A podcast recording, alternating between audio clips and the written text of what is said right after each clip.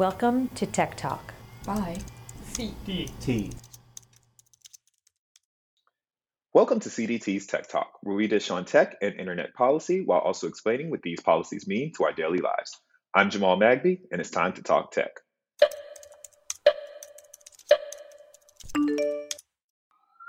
The overturning of Roe v. Wade is a watershed moment for the privacy of people seeking reproductive care. A person's browser history, search history, location, and private messages can be used by law enforcement or private citizens to pursue people who are suspected of having or aiding an abortion. When people's most private digital information can be used against them, can tech companies change their practices to better protect users' privacy? As some states try to outlaw websites that tell people how to access abortion care, can advocates ensure that reliable health information remains online? In this episode, you will hear from Alex Givens, President and CEO for the Center for Democracy and Technology, Cecile Richards, former President of Planned Parenthood, and Nabiha Syed, President of the Markup, as they discuss ways advocates are working to protect users' privacy and access to information at this critical moment for reproductive rights.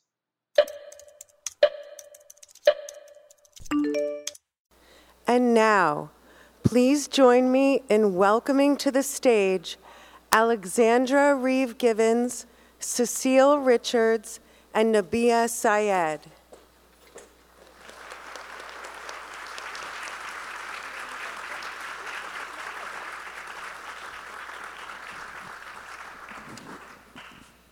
Oh, wow, it's a full house.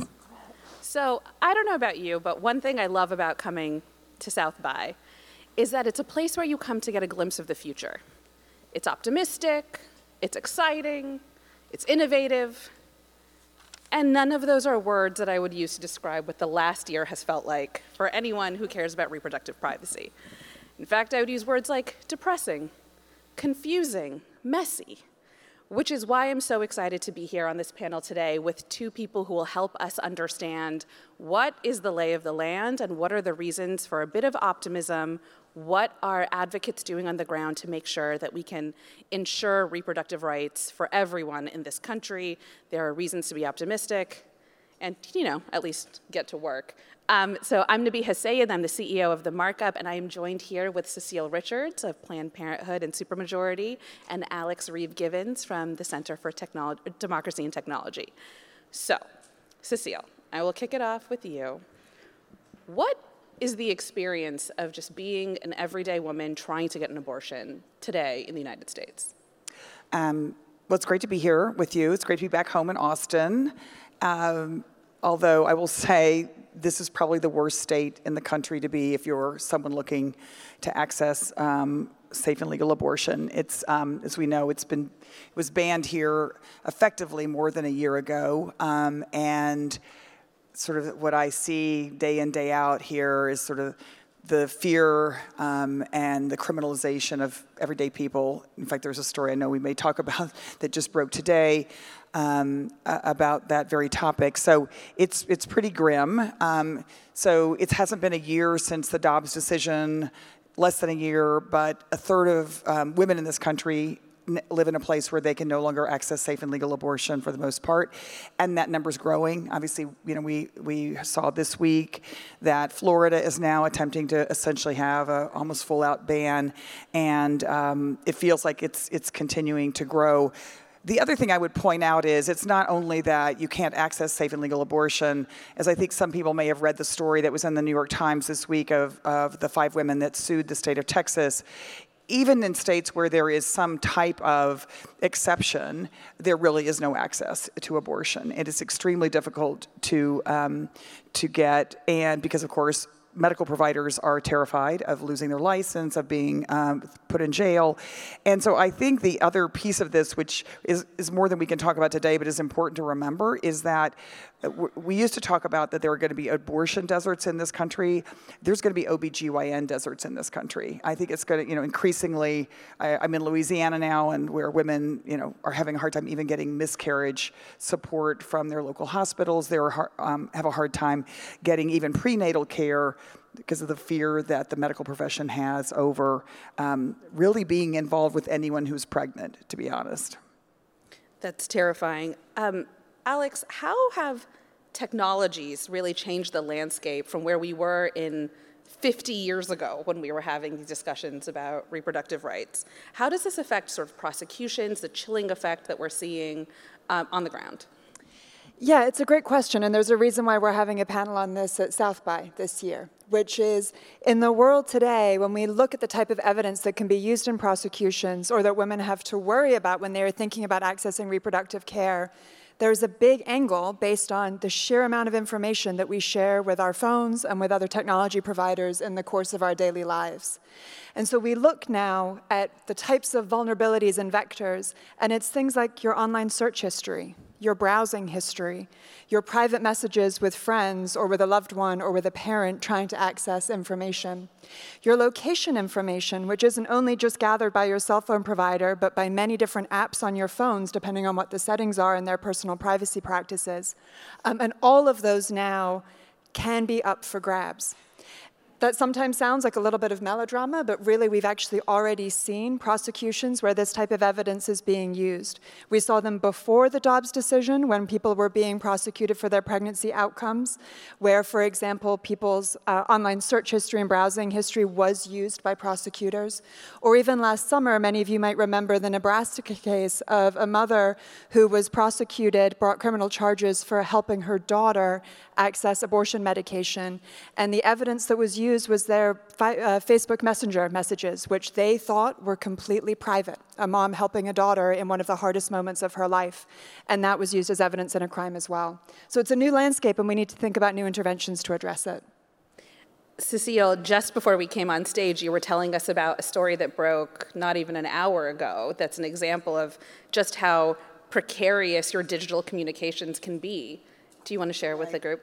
Right. Well, I mean, it's, it is just breaking, so um, it's hard. I, I, and I don't want to get any of the facts wrong, but it, essentially, uh, an ex-husband of a um, woman who terminated her pregnancy is suing um, three people that he alleges uh, assisted her in accessing medication abortion, and is using um, screenshots of their conversation online. So it's, it's very topical to what we are dealing with here today. I think it's an illustration of how terrifying it is to live in a state where essentially anyone can be accused of aiding and abetting a person who is trying to access health care that frankly should be their legal right. Um, and I think you know, one of the, sort of the, the pieces of all this to me is the chilling effect that these kinds of um, lawsuits um, and criminal actions are going to have on people who are already terrified. Um, we know that the surge of people looking for information about abortion online, which I know we'll talk about here today, it's been so intense since since the Dobbs decision. But there are there are definitely people who are afraid of even searching um, for information. So you you know you're kind of caught, but you're you're caught both ways. You can't talk to anyone without fear of them being criminally liable. Um, and if you can't go online and know that what you're what you are searching for can't be discovered by the authorities, it really leaves people in a very desperate situation. Yeah, it's, you know, there's the, the chilling effects from the issues that you know about, and then there's the things that we don't know about, right, or that the public generally doesn't know about. And one thing that comes to mind is I think that we're in the middle of a paradigm shift that we're really seeing here, right, where there was a universe, and for the folks that run companies in this room, this will be familiar to you, where data is the new oil, right? It was to your benefit to collect all of the data you possibly could, because it would help you serve your audience, it would help you figure out how to provide care, it would figure out, help you understand your business analytics. And we're moving into a universe where data is not the new oil, it's uranium, right? It's something that's actually quite dangerous if it's being mishandled, if it's not being stored correctly. Um, and I think you know, we have these data brokers who exist in the landscape who are hungry, hungry hippoing up data from everywhere they can, selling it and making it available to law enforcement, right? So even as, and that is happening from things as innocent as going to a supermarket, you know, online supermarket website and buying a pregnancy test, which is a story that the markup wrote about just a couple of weeks ago. And I think, you know, putting on that, that perspective of companies need to do more, need to do something to be aware that the data is actually putting your customers, your consumers, your audience at risk is really important. And so, Alex, I might ask you, you know, what should businesses be thinking about these days? So this is one of the things that we think about a lot. So I run a nonprofit based in DC called the Center for Democracy and Technology, and we have many different strategies. We advocate to policymakers, we get involved in the courts, but we also spend a lot of time working directly with companies because in this setting, they really do have a lot of control. And one of the things that we are urging them to do, and we've created a task force of repro rights groups and health data privacy experts and leading folks from some of these companies, is think about how to reduce the amount of information that they have. And the reason why we need to think about reduction is that when they get lawful process from a prosecutor, it can be very hard for them to ignore those requests, right? The legal compliance department gets involved. And so we need to make sure that they handle those law enforcement requests responsibly, that they're pushing back on fishing expeditions, for example. We can have long conversations about geofence warrants and some of the really broad tools that law enforcement might be able to pursue. But really, if the companies don't want to be in the horribly uncomfortable position of handing over their customers' data for prosecutions based on this really controversial area of the law, they need to hold back on the amount of information that they're gathering. That's what they're collecting, it's how long they're storing it, it's who they're sharing it with if they are feeding it into the data broker ecosystem. Those are all incredibly important places for companies to be examining their processes, really taking stock of how they're contributing to this loose way in which people's data is used today, in which it could be used in prosecutions too.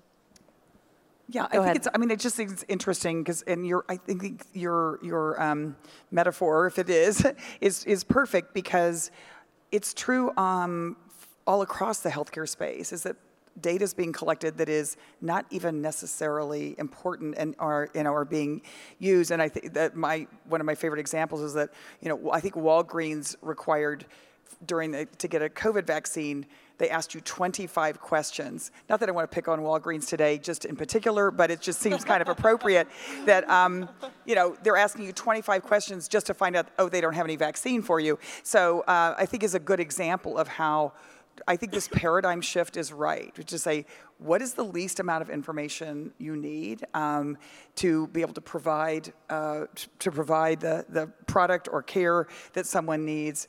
Um, and I think for all of us, and I think this is true on the, in the advocacy side too, we have to be looking at the same question, right? What is it we are tracking? Why are we doing that? And are we putting people at risk?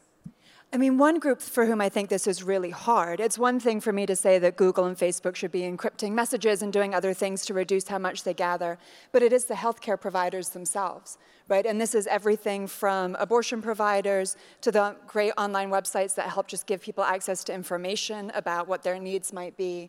Um, and actually, if I can turn the question back on you, this is an area that the markup has done incredible reporting in to show just how easy it is for those providers to be handing over information to the data ecosystem without even re- necessarily realizing it.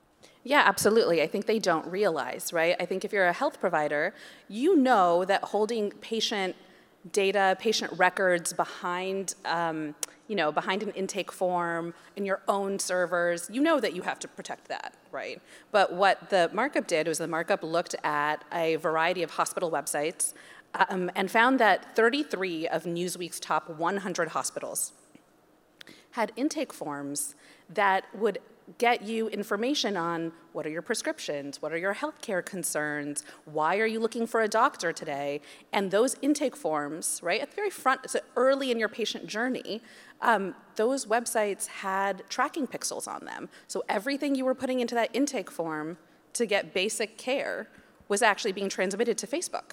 And so we're seeing class action litigation result as, um, from that. We're seeing regulatory change and commentary coming out of that. But again, when we called it out, we, the healthcare providers, the hospitals changed their practices right away. Of the 33, 28, I think within a couple of days, took it off because no one's trying to be evil. Well, I shouldn't say no one. The hospitals are not trying to be evil they just don't know because it's very different than the landscape of and the moments in which they think about privacy right? And I think, you know, to, to continue to dig into what companies can do, Alex, I want to ask you about geofence warrants and other things, because I think for a lot of smaller companies, as you say, the Googles and the Facebooks, the big companies in the world, they have legal departments, they have compliance departments. If you're a small startup and you don't even have a lawyer, and I say this like as a lawyer, you, how do you even know what to do when law enforcement calls you and says, I need you to hand this over? How do people know where to go or how to push back? Yeah, it's incredibly hard. And again, this is really an education moment, not least because law enforcement aren't always that specific in explaining the basis for the requests that they're making. And so, when do people even know that there's an ethical reason they should push back? Often, what we're seeing is prosecutors framing these as child endangerment cases, for example, or child abuse cases. And of course, that's an incredibly sympathetic framing that a company is going to want to, to engage with. So, one of the things that we spend time uh, educating small businesses in particular around is the need to insist on valid legal process, right? It if an investigator sends you an email asking for a customer's information, you don't comply with that, right? We're talking about court ordered warrants. Like, this is where we need to make sure that the Fourth Amendment, people's constitutional rights, are actually respected. Um, but there's a huge education deficit to be had there about educating businesses that they should push back, that they are justified to push back. Geofence warrants, I think, are worth a particular conversation. So, geofence warrants are when law enforcement try and figure out who was in a particular area at a particular time. So, in particular, companies that have access to location data are ripe to receive these types of requests. Companies are pushing back. There has been litigation about this, and numerous cases now have found that geofence warrants are on constitutional fishing expeditions, that law enforcement needs to be much more specific when they're trying to get information about a person, that they really have to establish a reason for their case, not just that someone was in a particular area at a particular time.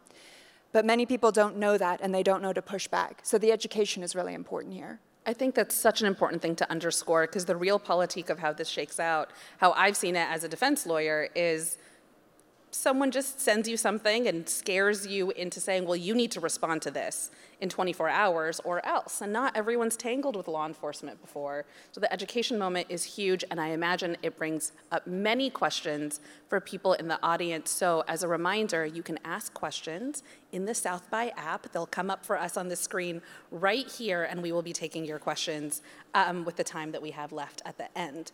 Um, and so, you know, Alex, I, I want to ask, you know, there's, there's one aspect of this which is saying, what can companies do? What can individuals at these companies do? What can legislators do? What is happening on the legislative front? Yeah, so there's a lot happening, um, and you can get at it from slightly different angles. I think the first is to start with that theme we talked about around data minimization, that we just really need to be more careful and more thoughtful about how much sensitive personal information, whether it's about reproductive care or mental health care or many other issues, we need to be much more responsible in how that is collected, used, and shared. Um, and there, there is good legislation moving.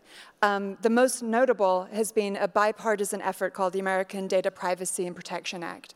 And what's so important about this is that it's not just focused on reproductive care, it's a bipartisan bill that recognizes all of these different ways in which people's data needs to be protected, including sensitive health information. So, what we need really is baseline federal privacy protection to help reduce the amount that is out there. Then, when you move over and have a separate conversation looking on the reproductive front, there have been efforts to think about reasonable limits on law enforcement access, to data broker information, for example.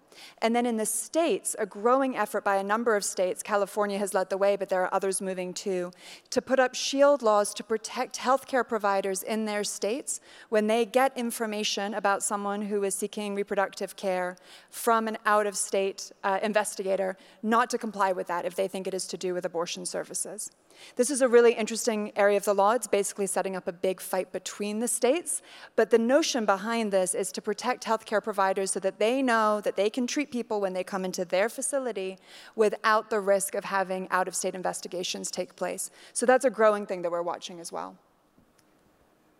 Cecile? Well, I mean, it's, and thank God you are. I think that, look, the challenge is as you say, this is a whole new frontier, right? And I think that some states, Texas, um, have a completely different point of view about um, protecting people's rights and sort of the certainly the danger of people who leave those protected states and come to a state like Texas. Um, so I'm I'm really glad that people are pushing the envelope, but we have to be fighting this back in all the states, including ones um, where where people are really have no way to know.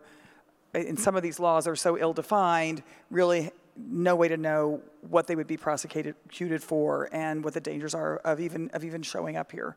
So it's it's really scary.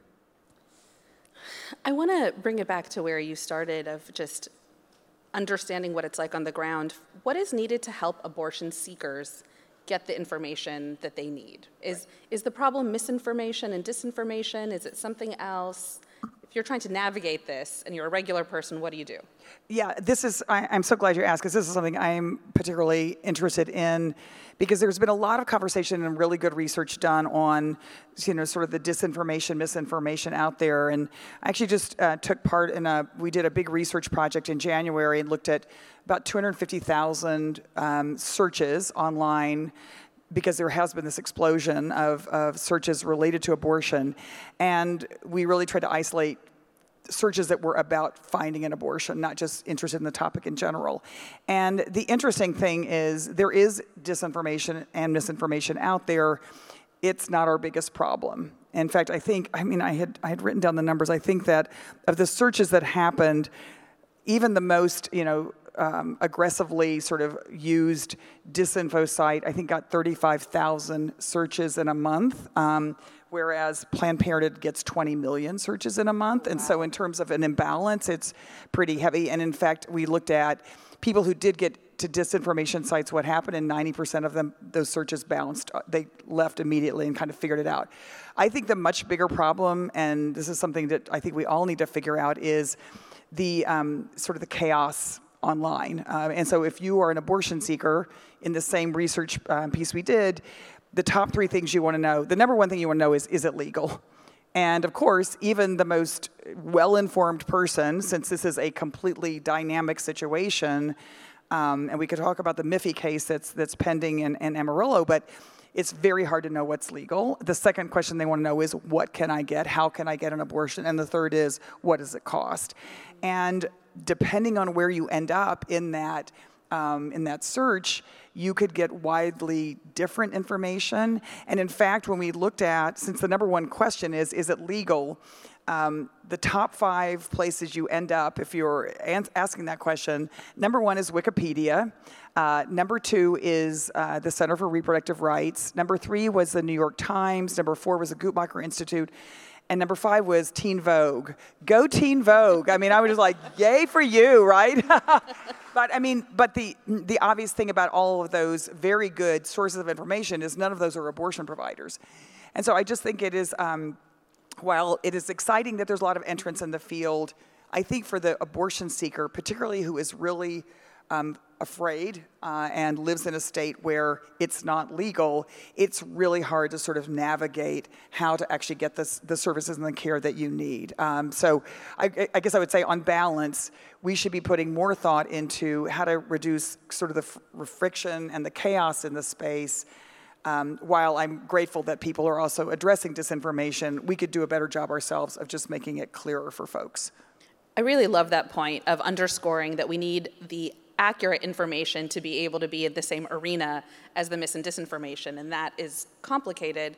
That reminds me of something we were talking about backstage, Alex, that the state bills to ban websites that provide accurate information is terrifying to me as a First Amendment lawyer and a person who has a uterus and a citizen. Um, can you tell us a little bit about what those bans look like? Yeah, so we've now seen this. Um, the most recent one is a bill based here in Texas. Uh, last fall, there was one in South Carolina, and we've seen model legislation being shopped around various states that quite literally tries to make it uh, illegal to host a website that provides information about access to abortion care. The one based here in Texas is trying to prohibit things at the internet service provider level. So, not just running the website yourself, but even giving access to a website at the ISP level if they're providing this type of information. And when you look at the, the language surrounding the legislation, they're targeting not only abortion providers directly, also the advice websites that help guide you through um, to access different resources, and the abortion fund type websites as well. Um, it raises very deep First Amendment issues, right, um, uh, in terms of access to information. It also raises really interesting questions under Section 230 for anyone who wants that type of tech conversation here at South by today, of you know what it is to host information from third parties uh, on a site and whether or not that gives rise to liability. When we saw this legislation introduced in South Carolina last fall, it created a big outcry and they actually withdrew the bill. So the question is, you know, how much does this have momentum? And do even lawmakers who worry about this uh, still have enough respect for the First Amendment that they don't want to go down this path? But it's certainly a line that we're looking at. And all of it, to be honest, whether these laws pass or not, they all feed directly and contribute directly to the chilling effects that we're talking about here, where it is already People are scared to share information. They are scared about texting their friend to help them understand what their options might be to access abortion care. And this level of going after you know, protected speech to give people understanding their health options uh, is just another arena where the fight is playing out. Yeah, if I could just say something about the fear, because it's not really related to this specifically, but just to kind of illustrate, I, I, I, just came in from California where I was yesterday, where of course people in Texas are now having to go to um, to access uh, legal abortion, and patients are showing up in California without having even had a pregnancy test and without having even called for an appointment because of the fear that someone would find out. And so I just, it is a it is a public health crisis in this country, and I think that um, we need more help with human centered design that focuses the abortion seeker in America and how they can actually get through all of this noise um, to access the services that they deserve and need. So um, it was just it was just chilling to me to realize um, that even someone who's made it that far had a lot of um, a lot of anxiety even to get to California. Yeah, of course. I mean, let's let's talk about the resources that the internet does provide, right? So people today, unlike 50 years ago, have access to resources like telemedicine, online abortion Correct. funds. Um, those also face risks for all the reasons we've ta- been talking about. But Cecile, if you can talk to us about the landscape of aiding and abetting litigations, the Miffy case that you um, alluded to earlier, what's going on for the people who get past the information layer of the problem and are ready to actually find a way to help themselves or their loved ones what are the challenges they're facing? I mean, there's so many, but I, so let's just take the Miffy case real quickly, which I'm sure many of you have read about. Um, the case that's pending in Amarillo, where we have, there is one federal judge who was appointed by Donald Trump, who was confirmed by, uh, on a completely partisan vote, um, is a judge who has a whole history of anti-women's rights, anti-gay rights. It's it's no accident that this case ended up uh, in Amarillo, but it is essentially asking this judge to reverse um, FDA approval of mifepristone, which is the most common form of the, uh, medication that's used for abortion, and it's most most common way that um, abortions are, take place in this country. So what is pending is what he, you know, the question is what he will do. I, mean, some people even thought this ruling might come out today. Um, it, I think, will come out any day now. But potentially, this means no one in the country uh, would be able to access legally mifepristone. I don't care what state you live in. So we all know how miserable it is for people here in Texas, but this would take away access in every single state, even no matter how strong their own state constitution was and their own, own state laws. So I just can't even, there is no way to overstate um, how drastic this is. And just as we had never seen a constitutional right overthrown like we did in the Dobbs case, I don't believe, I could be wrong, but I have not been able to find any case in which a sitting federal judge single handedly takes away approval of what is a safe um, medication that's been used by millions of people. So that's kind of that's like out there, and everyone should should be aware of that. Um, I think that right now the te- telemedicine is, of course, um, search for online. There are some really great resources. Plan C Pills does a very very good job of actually providing. I mean, they both test um, pharmacies that provide uh, mifepristone. They make sure that they can, you know, give good information to people that are seeking this. They refer people to um, Aid Access, which is, you know, housed outside of the United States of America, and I believe they are the only provider that is shipping mifepristone into. Um, into banned states. Um, but again, this all could be turned on its head uh, if, in fact, mifepristone is um, is no longer legally available in the U.S.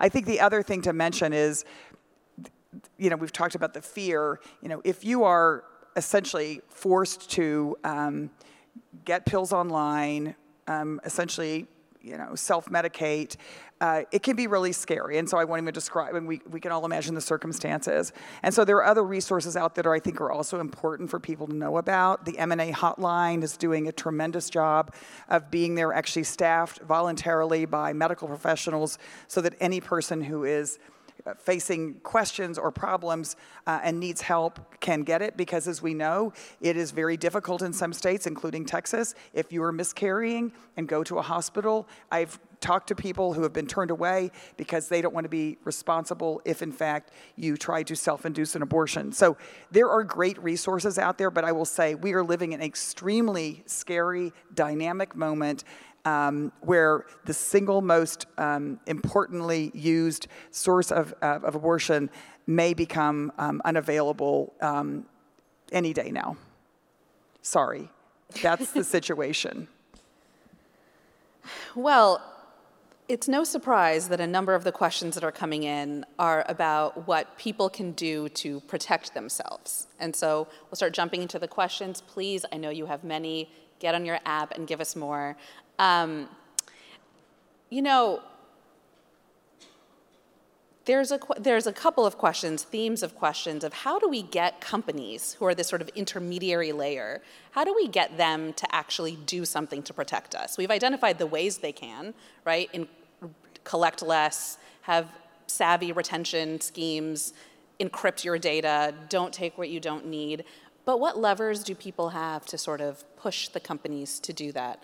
And, um, um, you know, Alex, I'd be curious to hear kind of what you are seeing on the just in the activism front, what advocates are saying, and how the privacy conversation is evolving in reaction to the very real stakes that we're seeing in this conversation. Yeah, so I'll answer, and then I'd actually love your take too, because I think you've been an ally in the privacy fights for a long time. And one of the things that is interesting to me is that this moment is putting a sharp focus on the need to better protect consumers' data. But we could equally be having this conversation about many other sensitive types of information and the need for companies to step up and protect their customers. Um, and many of us have been having that conversation for a very long time, right? The fight for federal privacy legislation is 25 years old at this point, uh, if not longer. Um, and customers have been calling on businesses to improve their data practices for a number of years too. And I think there's growing momentum around that as well. So one of the things when we're talking to companies is trying to say, you need to read the writing on the wall, right? So whether it's the General Data Protection Regulation out of Europe, whether it's the growing number of state privacy laws that we're seeing in California and Colorado and Virginia and states across the country, whether it's the growing outcry and the amount of investigative reporting done by outlets like the Markup that every time prompt consumers to say, what? That's how you're using my data? I didn't realize, and to have a reaction that this is a moment for companies to be more responsible and thoughtful. Again, we're not trying to devastate the online ecosystem, right? I am a deep believer in the need and the love of, of, online services and the need for data to fuel that. But we could be a lot more responsible in how that is done, and that's why the data minimization story is real. Reducing how much you are collecting, really doing it for what's necessary for the business purpose that the user is expecting. Um, so that's the advocacy pitch you know, some days it feels like it's working, sometimes it doesn't.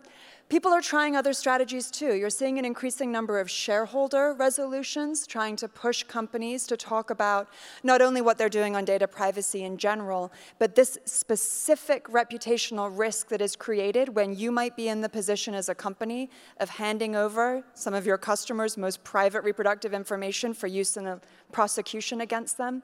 How are companies addressing that threat and what are they going to do? So you're seeing shareholders mobilize around that. You're seeing investors starting to ask that question in the startup scene in a way that I think is really va- valuable. And that's what we need really is all these different participants in the ecosystem and of course consumers themselves speaking up to say that this is what we want and this is the ecosystem we need going forward. Yeah, I couldn't agree more. I think there's actually a lot of movement, and it's like many things. You don't see anything, you don't see anything, and then all of a sudden, an issue bursts on the scene. And when it comes to privacy, I think, you know, it, it's so interesting to me that a company with all of the marketing resources in the world, like Apple, decided to create a market position for itself saying we're the pri- we protect your privacy right? That's saying something. That's responsive to something that people are recognizing the need and the urgency for having some control over the information that's being collected about you every time you go to school using you know an app every time you do telemedicine every time you just live your life. And i think you know, the pandemic really accelerated a lot of that because technology became the mediating force for literally everything that we do. And so if you're a consumer and you have that vague sensibility, which I would say wasn't really there 10 years ago, right? Now it's it's it's worth it to think about what are the levers of power that you can pull. And we talk about a, a lot about that at the Markup. If you're just a consumer, well, you know, vote with your feet buy the things that are privacy protective. You can use Google or you could choose to use something like DuckDuckGo, right? You can choose to encourage those startups, those services, those offerings that are putting your privacy front and center. You can, of course, exercise your democratic rights to write to your legislated officials and put this on the agenda. And I think all of this is leading to this sort of moment of imagination that we have when we're seeing we're seeing the FTC go after companies like GoodRx for disclosing, you know, consumer data in a way that no one expected. We're seeing regulation from Europe. We're seeing things from California. So it does, you know, there's all this fear and trust me, I'm terrified.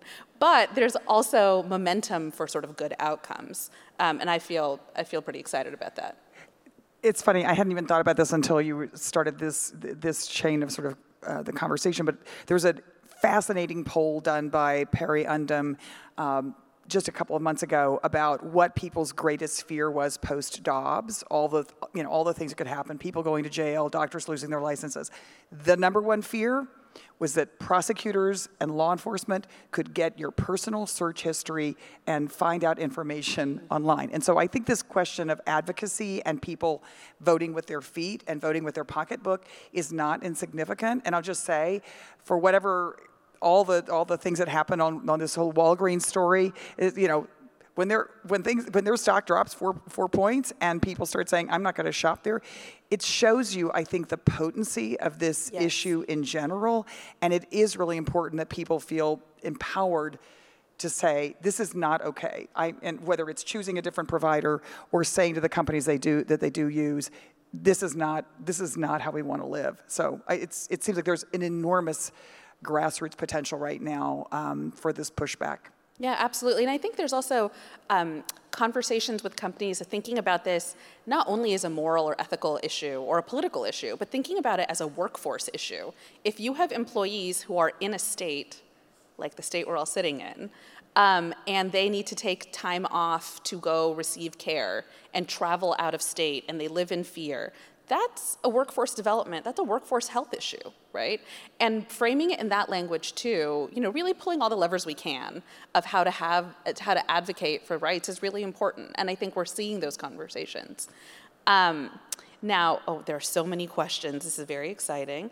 Um, one question, can you comment on how some of these same data privacy issues apply to trans and other vulnerable communities? Alex, I know you have a lot of thoughts on this. I do. Bless you for the question. So, yeah, we think about this as uh, very integrated, right? So, right now we happen to be talking about uh, reproductive data, uh, access to reproductive care.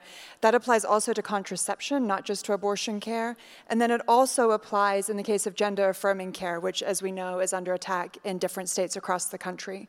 Um, And the exact same set of issues applies here in terms of data access. So people are terrified about how their online search histories might be used, about their online browsing history.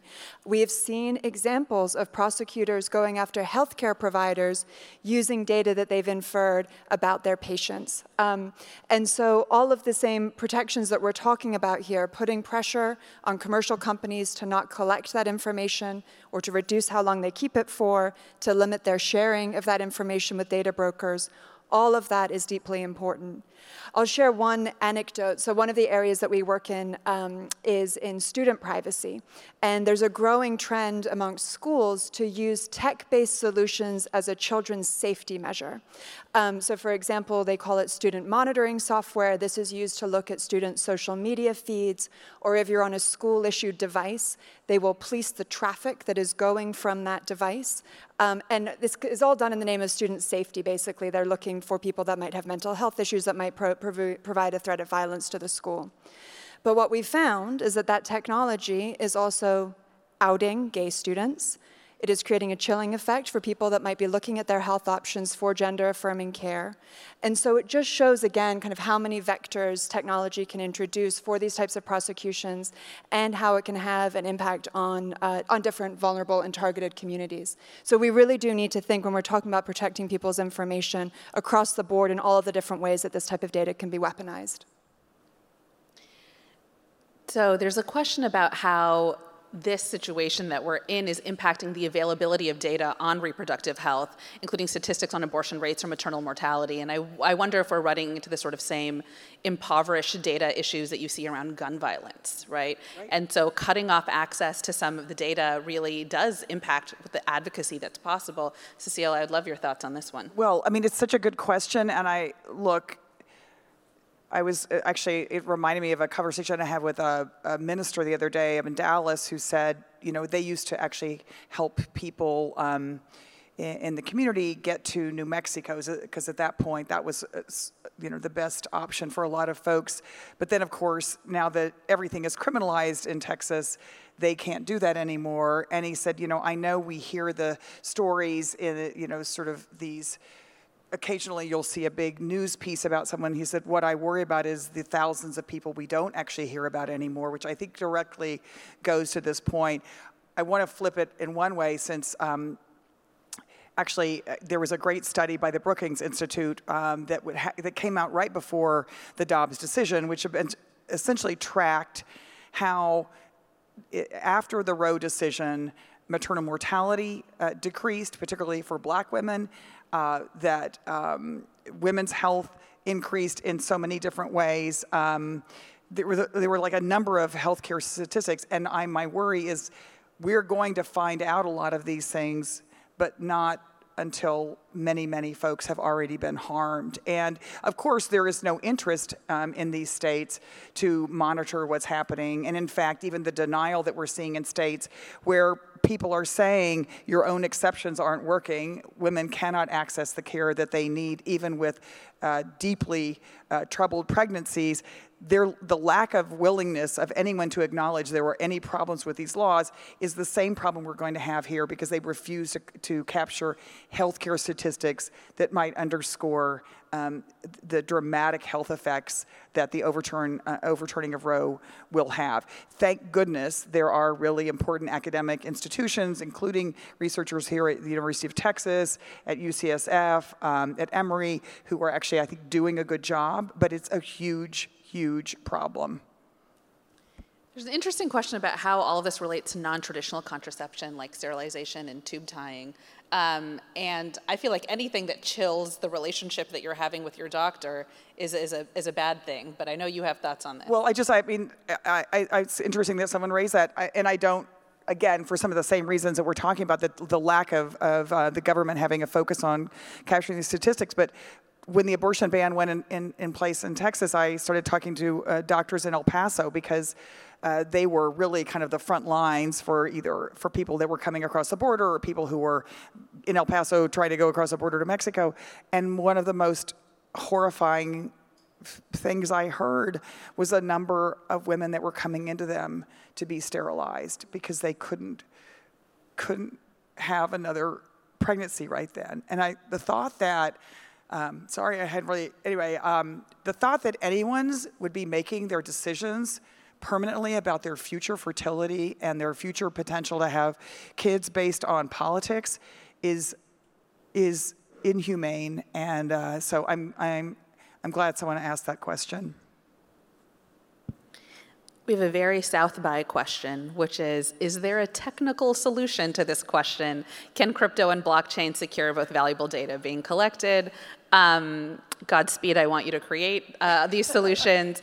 I do want to underscore the sort of human layer that we're talking about here is what it is like for human beings to navigate these systems. So, if you can build a technical solution, you still have to think about the human layer of how do you get it into the hands of a person who, and you said this so poetically earlier, Alex, who's up on their phone at midnight when everyone in their house is asleep trying to figure out how they get care. Um, but I'm curious if either of you are seeing technical solutions or other things that people are working on to try to be responsive to some of these issues. Um, so on the privacy front, we need stronger, more privacy-preserving ways of being able to access information. Encryption is a big one, right, for people's private communications with their family members and their friends and their doctor to actually be encrypted so that nobody has the record that law enforcement might then want to come after in the case of a prosecution. Um, a lot of users think that is already the case, that when they are having a private conversation, it's private, and they are surprised when they realize it is not. Um, and encryption is a really important technical tool to help achieve that. Um, I think there's also more to be done in terms of access to information. Um, and there, I mean, we were talking about, you know, if a law like the Texas uh, social media law were to go into effect and one couldn't actually access these types of websites from Texas, this actually puts in perspective the beautiful point that you just made, right? The idea that somebody who is trying to access this information needs to know to download a VPN, to pretend that they're in a different state, to see if they can then access that information and then maybe be able to act on it. But who would they text for advice? It's a nightmare, and I don't think there actually is a technical solution that helps with that, even if the technology is there. Um, so, yeah, we need strong privacy protection technology, but we also need to address the root cause, which are these deeply troubling laws in the first place. There was a question up about what, what are we seeing on the grassroots front? For grappling with with issues around reproductive justice and privacy. Um, and I know we've talked about the legislative layer, we've talked about some litigation, but what are we seeing from grassroots activists, Cecile? I mean, I think that in, in, in an interesting way, because I know part of what we're going to try to talk about here is what makes us hopeful, because you just got to kind of think about those things too. I think on the one hand, there has been um, an explosion post Dobbs of just local grassroots based efforts, um, whether they are kind of under the radar, uh, whether they are self help organi- organizations raising money to help people get, get out of state. Um, but I think, and I, I, I know this is not a political conversation, but it's really hard to avoid the fact that all of these, all of the problems we're dealing with right now are politically motivated. They're not based on um, health or well-being of people in, in, this country. So I guess what I would say is where I see the grassroots uh, action happening is people voting and people voting with their feet and people voting in November to defeat people who um, oppose these. Right. I mean, it's. I, I, could just I could say this not as a partisan matter, but just like as an observer of the world, is that you know when you see candidates say that they really believe decisions about pregnancy should be made between a woman and her doctor and her local political elected officials, and then that person goes down to flaming defeat. Um, I think it really just reflects, and we saw this in the election, that um, people don't want that. And and I and I, I guess I will also just give a shout out here to young people in this country. I personally, I mean, this is this is probably my own little soapboxy kind of thing. I have to say is that I feel like the most dramatic thing about the loss of reproductive um, access is that it happened to millions of people who didn't even have a vote in this, right? People whose futures were completely changed by this, um, and that's young Americans. And yet this last November, they turned out in many states in record numbers. And um, I just think it's so important that we um, remember that for those of us who are past our childbearing years, that we cannot leave young people alone to fight this battle. Um, and, but we also have to support them and their creativity and their ingenuity and their, frankly, leadership um, to restore the right of every person to make their own decisions about their bodies and their pregnancies. Absolutely. So we, before we get to our closing hopeful optimism question, do actually have a hopeful question here about what can a startup do, right? You're building something, you're in this room, you're going to other panels, you want to avoid the pitfalls of ancillary data collection. How do you get started?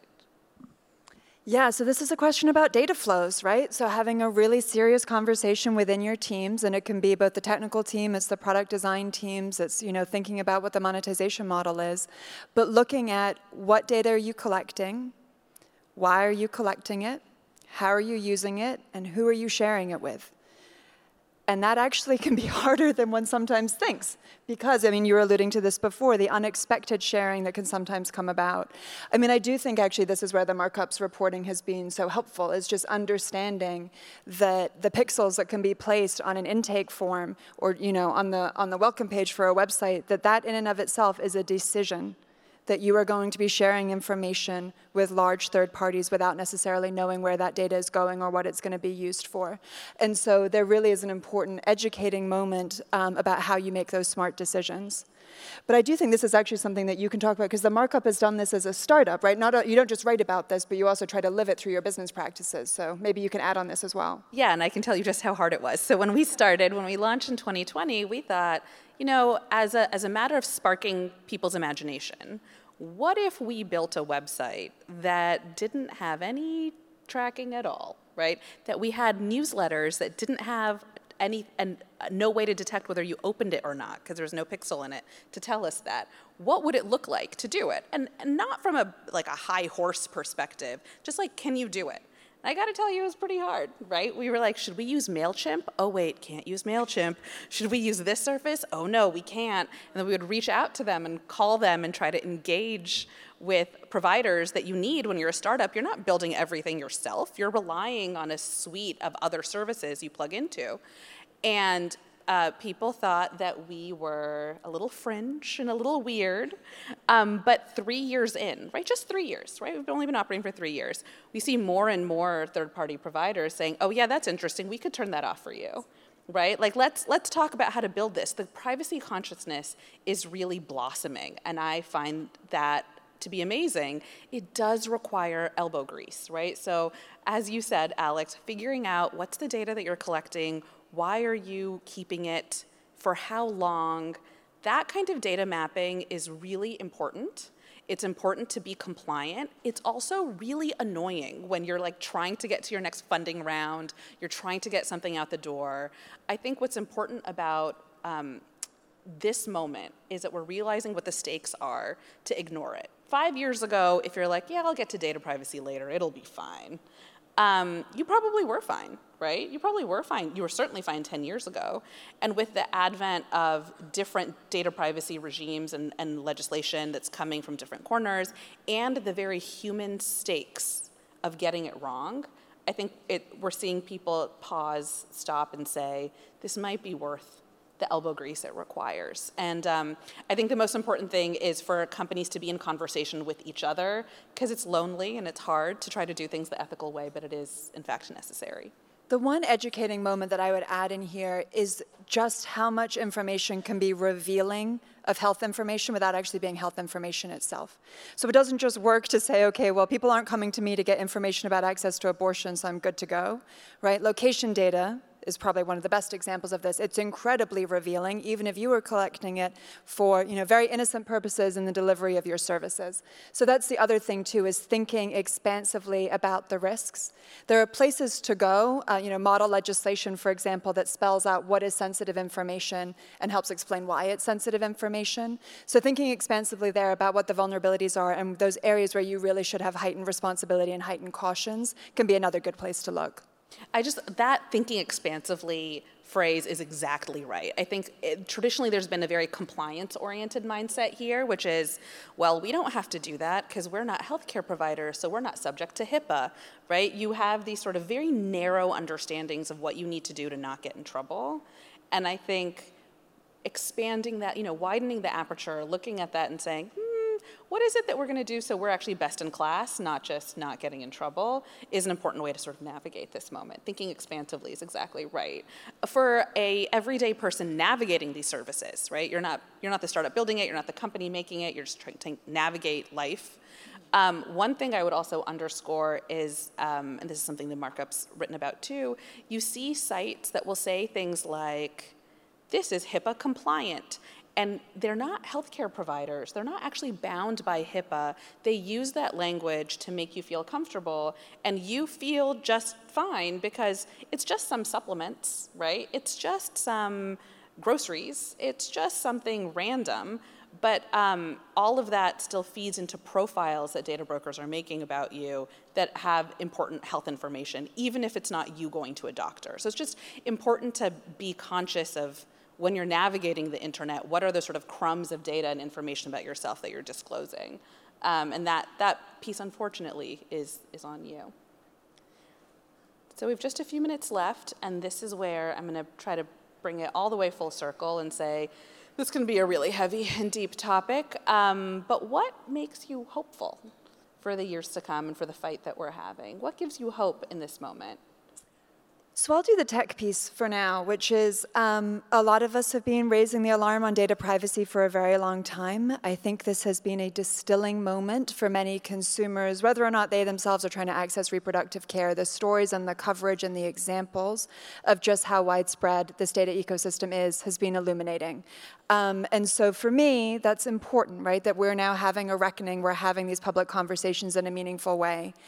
And that this is an area where people, including in the South by community, have agency. You are at companies that are participating in the data ecosystem. It might not be your day job, but you are in that ecosystem and you have access to people that can help improve the way we think about innovation in the United States today. And we can think about what responsible design practices and responsible data practices look like. And to me, that's incredibly energizing as an advocate, as somebody who cares a lot about making sure that the internet ecosystem continues to flourish, and thrive. The notion that we can do that grounded with a respect for people's individual choices and their privacy and their individual freedoms is incredibly empowering. And so that's the to do that comes for me out of this and the moment of hope that I look for. Absolutely. Cecile? um, well, it's. Uh, even though we're talking about all the problems with the internet uh, and privacy, I will say it's like we used to say at Planned Parenthood, um, even a right wing Congress can't uninvent the internet. And that was a good thing because um, 50 years ago, women were like looking on billboards and finding a phone number that they could call and then go to some, you know. And so I, I actually think the power of information and the power of, of linking people with services um, is so is so incredible. Um, we have to do a better job. We have to anonymize all that and. Um, I thank God you tech experts are, are figuring this out. Um, I think the other thing that, that gives me hope, I guess, are just a couple of things that are not tech related, but um, this is to me is interesting. Uh, before Roe, before the Roe decision, um, I don't even know what the numbers were uh, in the OBGYN community, but today 85% of OBGYNs are women and a lot of them are mothers and they are on the front lines of fighting for their patients. And so the courage that i'm seeing of the medical community um, to speak up and, and speak out about not only their patients and the care that they provide and their right to privacy is incredibly um, empowering.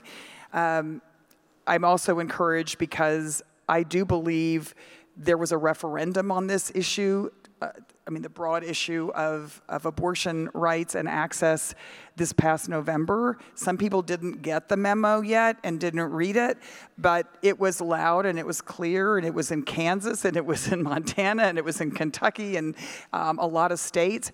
And so I actually do believe that this country, um, we are going through a period that is going to be very harmful for a lot of people, but I do believe that the, the folks in this country um, are are really speaking up and speaking out. Unfortunately, I think it's going to get worse before it gets better. Um, this the decision to overturn Roe versus Wade is not going to age well. We are hearing more and more stories, um, and they're they're going to continue to come out. But I guess that's what gives me hope. And then the last I already said, which is I just think young people they are our greatest hope in this country on every issue, um, not just this issue.